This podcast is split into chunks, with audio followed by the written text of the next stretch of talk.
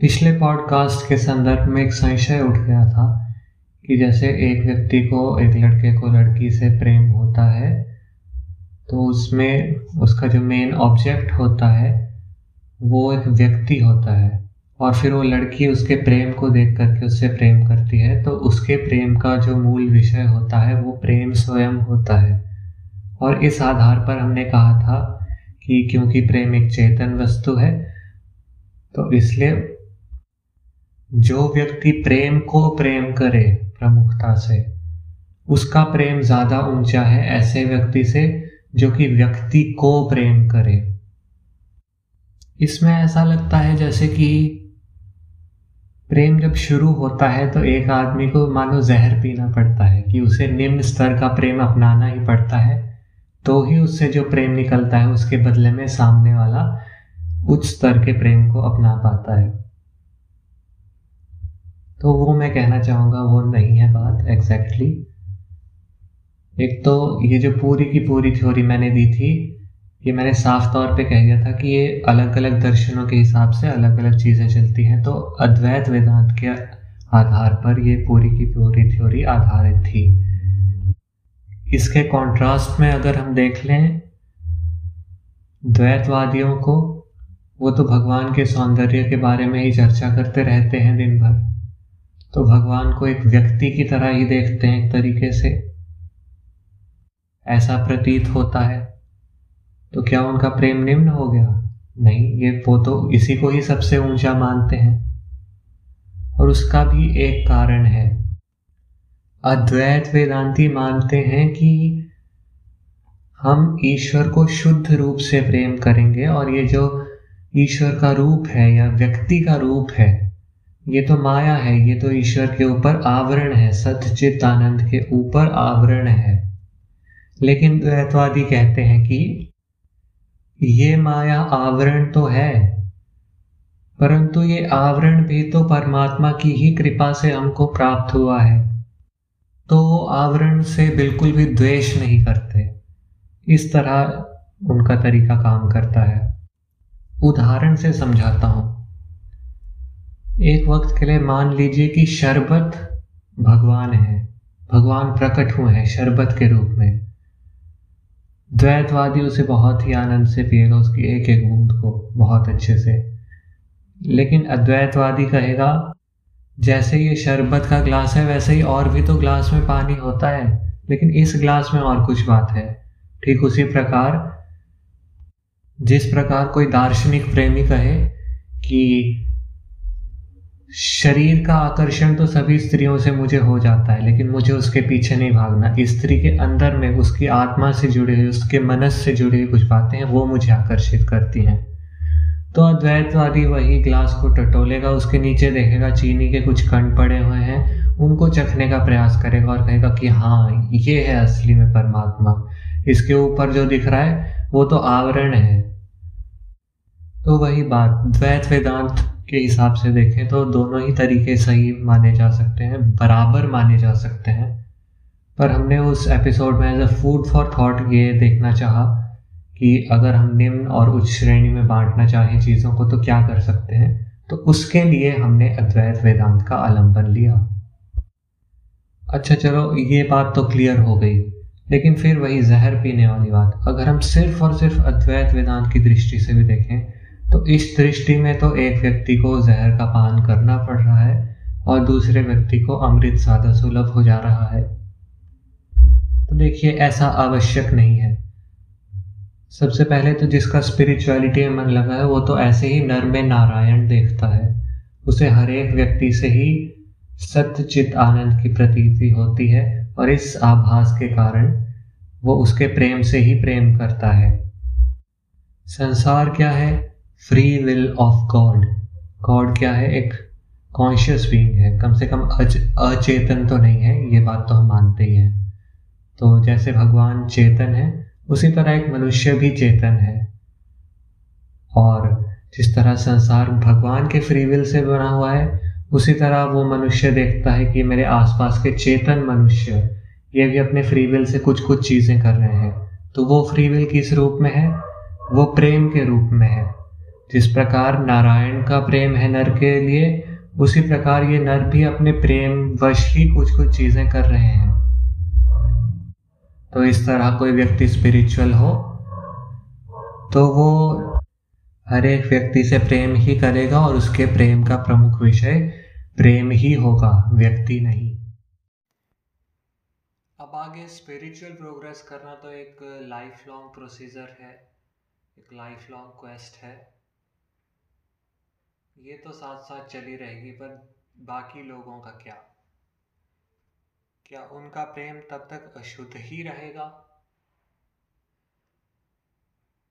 नहीं, इस चीज़ को भी इंसान अपने अपने लेवल पे, अपने तरीके से डील कर लेता है। कैसे अलग अलग तरीके से? जैसे इसमें हम मेन और विमेन को अलग अलग बांट सकते हैं। विमेन बाय नेचर एक्सेप्टर होती हैं। उनके जीवन में काफ़ी सारी चीज़ें उथल पुथल जैसे कि मैंस्ट्रल साइकिल और प्रेगनेंसी बाहर से आ जाती हैं। वो वॉल्टरली इनवाइट नहीं करती कि हाँ अब इस तरीके से खून निकले, इस तरीके से मेरी प्रेगनेंसी एडवांस हो। ठीक यही अप्रोच उनकी प्रेम की तरफ़ रहती है। उनको किसी व्यक्ति से प्रेम हुआ तो सामने वाला जो लड़का है वो बदले में कुछ कुछ एक्टिविटीज़ कर रहा है। तो धीरे धीरे वो इन एक्टिविटीज़ को रिसीव करती हैं एक अलग तरीके से, एक ऑल्टर्ड सेंस ऑफ़ कॉन्शियसनेस उनके अंदर होती है स्टेट में। उनको एक मार्वलस फैसिनेटिंग सी चीज़ लगती है। और जैसे जैसे ये फैसिनेशन बढ़ती जाती है वैसे वैसे उनका प्रेम के लिए प्रेम बढ़ता जाता है। इसीलिए ये बात भी ऑब्जर्वेशन की है कि जो फेमिनिस्ट या लिबरल कम्युनिटी की विमेन होती हैं, उनके लिए प्रेम थोड़ा ज़्यादा कॉम्प्लिकेटेड होता है। उनके नखरे ज़्यादा होते हैं। लड़कियों के नखरे तो वैसे होते ही हैं दोनों केसेस में, लेकिन लिबरल वाली विमेन के ज़्यादा होते हैं। व्यक्ति विषय का ज़्यादा एक्सप्रेशन होता है। वो बार बार चाहती हैं कि तुम्हें मैं ही क्यों पसंद आई? मुझमें ऐसा क्या खास है? इस तरह के प्रश्न वो बार बार खुद उठाती रहती हैं। क्यों? क्योंकि एक बार ये चीज़ उन्होंने मान ली कि man and women are equal तो फिर इक्वल होने के बाद भी मैं ही क्यों अच्छी हूँ? ये एक बड़ा डिलेमा उनके मन में अटका रहता है। ये कोई गलत बात नहीं है। जैसे मैन और वीमेन में डिफरेंस है, वैसे ही पैट्रियार्की में मानने वाली वीमेन और लिबरल वुमेन में भी डिफरेंसेस हैं और इनके इंटरमीडिएट्स जो हैं हज़ारों तरह की लड़कियाँ हैं सबके अलग अलग तरीके के अडेप्टशंस होते हैं। पर बेसिक बात यह है कि लड़कियाँ सिर्फ़ और सिर्फ़ एक ऐसे ही पदार्थ को अपने प्रेम का विषय बना सकती हैं जो उनसे ज़्यादा सुंदर हो, जो उनसे ज़्यादा सौंदर्यवान हो। इसके विपरीत, लड़के सिर्फ़ एक ऐसे ही वस्तु को, प्रेम को वस्तु कह रहे हैं, वैसे हम लाइटली यहाँ पे तो लड़के एक ऐसी ही वस्तु को प्रेम कर सकते हैं जो कि उनसे ज़्यादा पावरफुल हो। इस स्टेटमेंट को अपने मन में रखें अभी के लिए। लड़के बेसिकली क्या करते हैं? उन्हें एक्टिविटीज़ पसंद हैं चेंजेस पसंद हैं। लड़के जेसीबी की खुदाई तक देख लेते हैं घंटों तक खड़े होकर क्यों? क्योंकि उन्हें ये अच्छा लगता है कि हाँ एक एक्शन हुआ एक्शन के बदले मेरी एक्शन आया, उससे एक ओवरऑल चेंज हुआ। जो कि एक बड़े से प्रोसीजर का पार्ट बन रहा है। तो इसी तरह लड़के जब प्रेम में होते हैं तो वो देखते हैं कि जो फैसिनेटिंग वाली चीज़ आई है, इसकी वजह से कुछ चेंज आया मुझमें। तो अब उनके सामने प्रश्न होता है कि हाँ अब मैं इससे आगे और क्या चेंज ला सकता हूँ अपनी ज़िंदगी में? और इस चेंज की लिमिट क्या है? तो लड़के प्रेम से प्रेम वैसा ही करते हैं जैसे अपने बेस्ट फ्रेंड से करते हैं। जैसे लड़के अपने बेस्ट फ्रेंड के साथ हों तो फिर बहुत ही तरह तरह के उल्टे सीधे काम या ऐसे बड़े बड़े काम कर देते हैं, जो कि वो अकेले करने का सामर्थ्य नहीं रखते थे।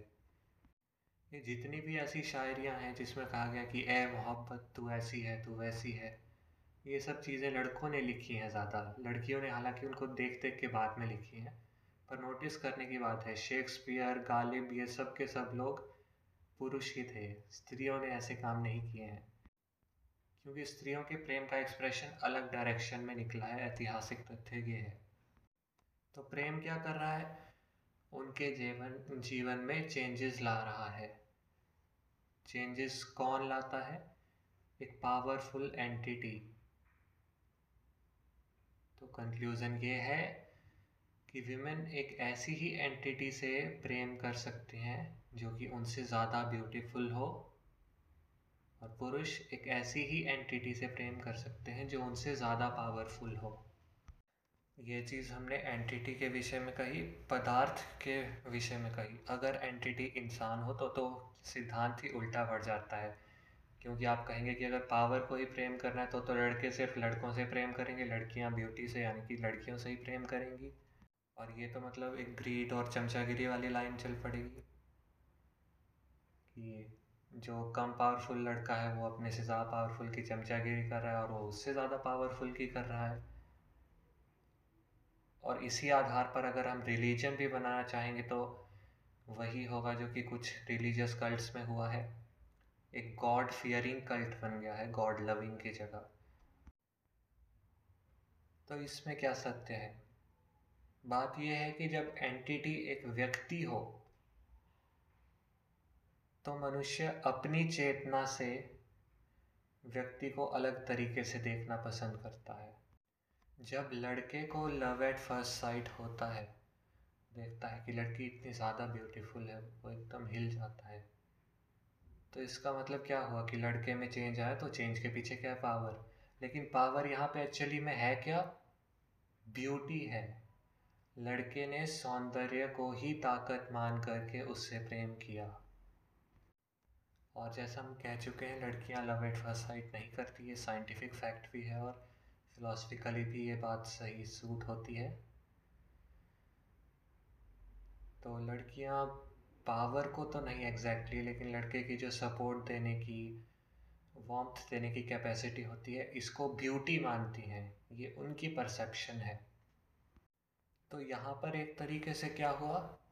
मनुष्य ने अपनी चेतना का दूसरे की चेतना पर प्रत्यारोपण किया और ये भी छद्म रूप से इस तरह क्या हुआ? चेतना से ही प्रेम हुआ।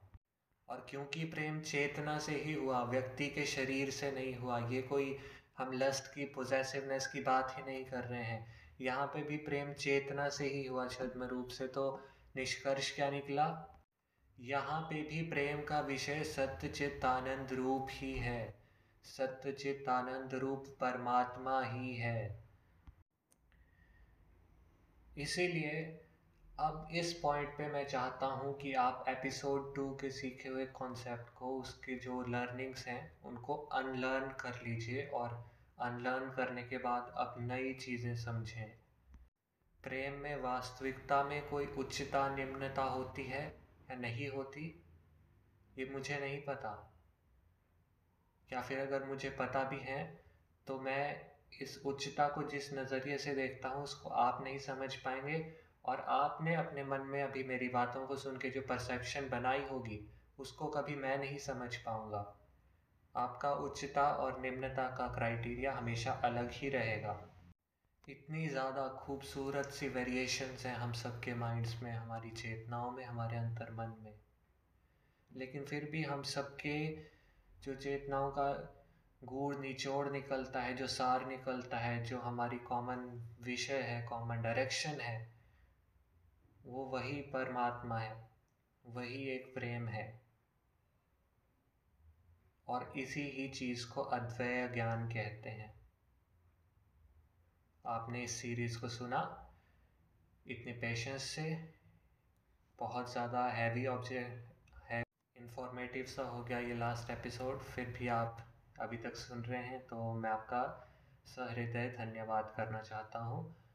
और आप जीवन में काफ़ी आगे जाएँगे, ऐसी मेरी आशा है। बहुत बहुत धन्यवाद।